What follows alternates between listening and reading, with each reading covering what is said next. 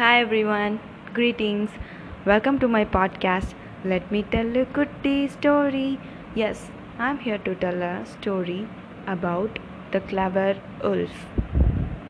One day, a shepherd went to the pasture for grazing his sheep. He was looking after them. When suddenly he saw a wolf approaching him and his herd of animals, he got scared.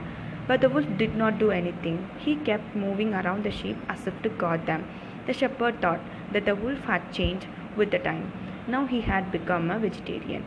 So the shepherd gave him the responsibility of guarding his sheep and went to take a nap. When he woke up, he was shocked to see that the wolf had eaten all his sheep and had fled the scene.